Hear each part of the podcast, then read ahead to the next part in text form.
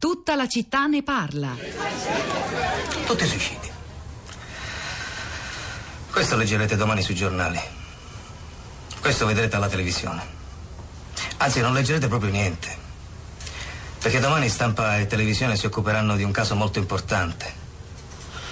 Del ritrovamento a Roma dell'onorevole Aldo Moro, ammazzato come un cane dalle Brigate Rosse. E questa è una notizia che naturalmente fa impallidire tutto il resto. Per cui chi se ne frega? Del piccolo siciliano di provincia, ma chi se ne fotte? Di questo peppino impastato. Adesso fate una cosa. Spegnetela questa radio. Voltatevi pure dall'altra parte. Tanto si sa come vanno a finire queste cose. Si sa che niente può cambiare. Voi avete dalla vostra la forza del buonsenso, quello che non aveva Peppino. Domani ci saranno i funerali, voi non andateci. Lasciamolo solo. E diciamolo una volta per tutte che noi siciliani la mafia la vogliamo. Ma non perché ci fa paura. Perché ci dà sicurezza. Perché ci identifica, perché ci piace. Noi siamo la mafia. E tu, Peppino, non sei stato altro che un povero illuso. Tu sei stato l'ingenuo, sei stato un nudo mescato con niente. Ritorniamo dopo il brano che abbiamo ascoltato poco fa di Marina Rei a ricordare la figura di Peppino Impastato come emblematica vittima delle mafie in questa nostra puntata tra le mafie con un estratto dal film I Cento Passi, fin del 2000, cioè ormai 17 anni, diretto da Marco Tullio Giordana, dedicato alla vita e all'omicidio del giovane giornalista impegnato nella lotta alla mafia nella sua terra in Sicilia. Ricordate il titolo, prende il nome dal numero di passi che occorre fare a Cinisi, eh, sul luogo di nascita per colmare la distanza tra la casa della famiglia impastata e quello del boss mafioso Gaetano Badalamenti, contro cui Impastato se la prendeva soprattutto attraverso quello strumento che ce lo rende ancora più caro a noi radiofonici che fu Radio Out, la radio libera autofinanziata creata quando aveva soltanto 28 anni Peppino, per parlare, per denunciare le, i crimini e le, l'intelaiatura mafiosa che avvolgeva l'intera comunità di Cinisi e che faceva capo eh, appunto a, a Gaetano, a Gaetano impegno per il quale perse la sua vita, come le altre 950 persone ricordate ieri all'Ocri dal Presidente della Repubblica Mattarelli e da Libera, di cui torneremo a parlare domani, è la giornata delle vittime innocenti di mafia. Rosa, Rosa Polacco.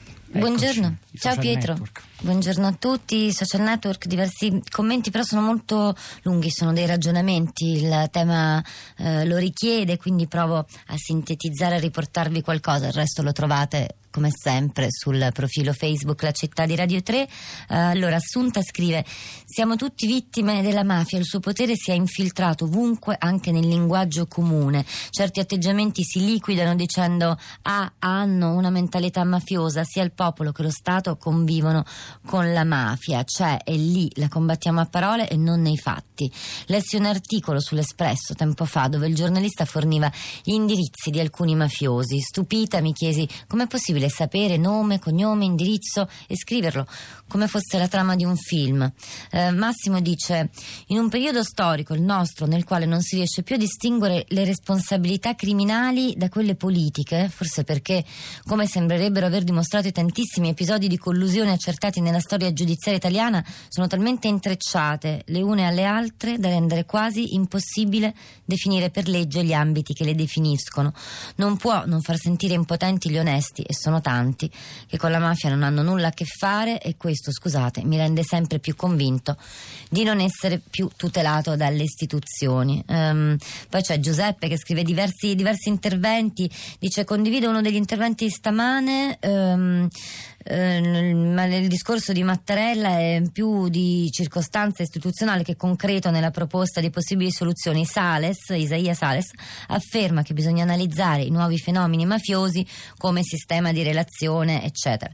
E infatti non si pronuncia affatto sulla proposta che da tanto tempo il giudice Davigo propone come unico rimedio per poter combattere la corruzione e precisamente la non punibilità del corruttore che denunci la corruzione. Ho letto uh, pochissimi sms sms stamani, noi li pubblichiamo anche messaggi via WhatsApp sul sito di Radio 3. Un paio però li voglio ricordare qui. Emidio, la zona grigia tra mafia e società è difficile da sconfiggere per via unicamente giudiziaria perché è arduo raccogliere prove e testimonianze. Occorre agire sul piano etico e politico perché le decisioni politiche non sono rigidamente vincolate come un'indagine processuale. Chi ha una responsabilità politica e gli stessi cittadini devono cercare chi di escludere chi ha comportamenti sospetti e non trasparenti non solo nel campo delle istituzioni ma anche dell'imprenditoria e delle professioni. È una responsabilità morale di chiunque eserciti un sia pur piccolo ruolo. E poi Gigi, al nord, a proposito di quanto abbiamo parlato, eh, raccontato con, con, con, Giovanni Tizian uh, sulla penetrazione al nord dell'andrangheta nello specifico, al nord lavorano tante piccole imprese nel settore della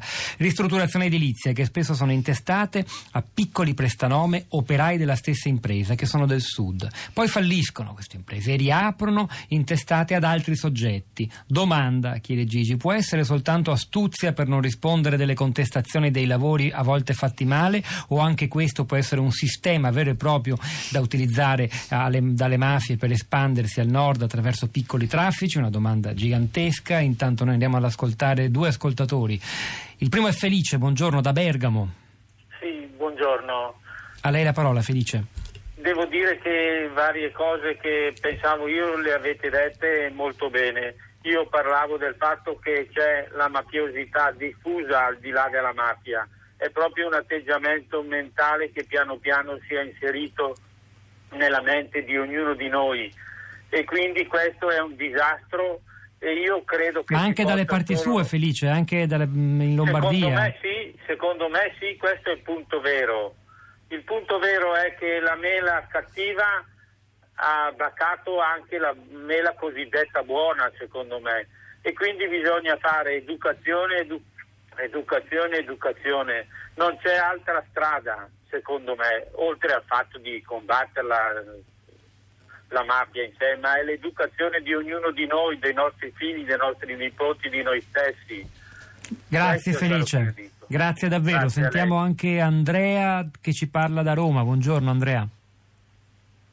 Andrea mi sente? Sì, sì, prego. Mi no, sì. Eh, buongiorno a tutti. No, volevo semplicemente confermare quello che ha detto Felice, perché se non c'è una nuova pedagogia non c'è salvezza. Io sono a Roma, c'è l'atteggiamento mentale della ricerca appunto di una mafiosità che possa salvarci, tutto qua, purtroppo anche dai bimbi, lo vedo continuamente, sono molto pessimista, non abbiamo ansia scampo. E okay. Sarebbe interessante sapere in che senso i bimbi, Andrea, chi, chi, chi intende? No, intendo dalle, dalle, scuole che non si rispettano alcune regole di fondo, non si rispettano alcuni atteggiamenti. E lei dice questo non è, è, una, è in continuità addirittura in con, continuità con, l'estremo del, poi della mano. arriviamo anche a coloro che dovrebbero salvaguardare e tutelare questo tipo di educazione. Grazie mille. Certo Grazie mille Andrea. Io vi vorrei... Grazie, abbiamo ricordato quell'episodio fondamentale anche per la nostra storia patria che è la morte di Piersanti Mattarella tra le braccia del fratello Sergio che in quel dolore trovò la determinazione per un impegno politico che lo portò poi al Quirinale 35 anni dopo. Ebbene, quella foto di Letizia Battaglia la ritrovate sulla città di radio3.blog.rai.it, andatela a vedere, fa davvero parte della nostra storia visiva dell'Italia di oggi. Stefano da Palermo, concludiamo dunque da Palermo la nostra piazza, veloce se può. Grazie. Sì molto velocemente. E arrivai a Palermo dall'Umbria nel 68, da allora ci furono molti morti. Ricordo che un pensiero diffuso fosse che tanto si ammazzano tra di loro, oppure ancora peggio hanno mangiato nel loro piatto. Ricordo che queste osservazioni a me ragazzo diciannovenne che nulla sapeva di mafia confondevano parecchio le idee sull'efferatezza di quei crimini, tanto da renderli quasi plausibili come una guerra interna. Ai vostri esperti o a voi volevo chiedere quanto ci fosse di vero, soprattutto in quest'ultimo orribile pensiero del volgo che tanto avevano mangiato nel loro piatto, da valorarlo e renderlo pensiero comune, poi amaramente smentito dagli omicidi e dalle stragi successive agli anni Ottanta. Stefano, la domanda rimane aperta, magari ci torneremo anche prestissimo, chi lo sa. Rosa.